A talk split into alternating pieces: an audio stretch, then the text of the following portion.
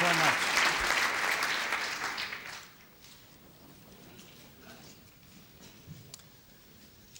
Ladies and gentlemen, such a great honor for me to be present here today before the young leaders of the world from 40 countries and the distinguished gentlemen who have accomplished a lot together with the ladies that are sitting here in the front row before us. It's an honor for me as well to be present here as an Afghan to tell you of the stories of my country and of the story of success of Afghanistan and of the help that we have received during our difficult times. I received the invitation to come today to this distinguished gathering some two and a half months ago.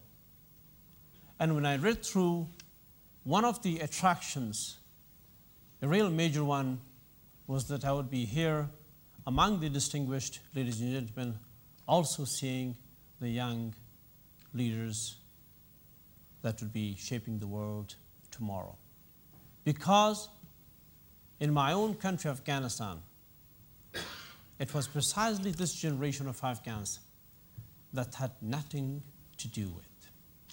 No education, no life, danger all around, fleeing, and simply zero opportunity for future.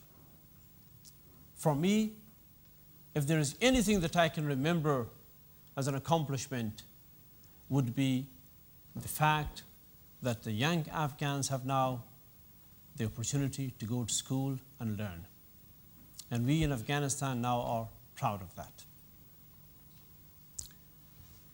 The other reason that this Academy of Achievement is there to encourage those who have achieved things and there to let those who are coming that achievements in all walks of life are not there only to be celebrated.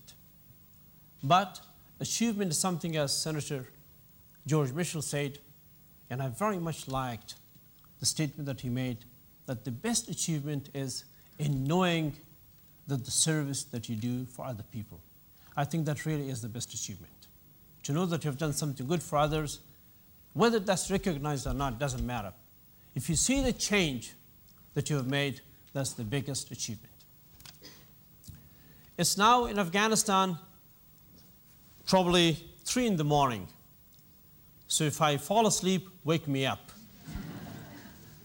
and I traveled nine hours, I believe, to be here.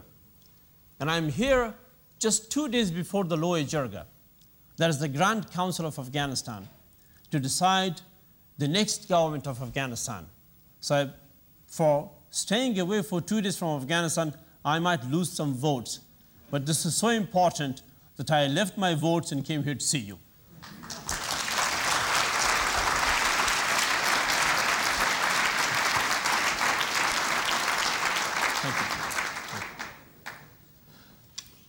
I will begin not with politics. I will begin with a personal story. The story of an Afghan that was 20 years of age and studying when the Soviet Union invaded Afghanistan. This was 1979. In 1979, one morning when I was going to my university, I was studying in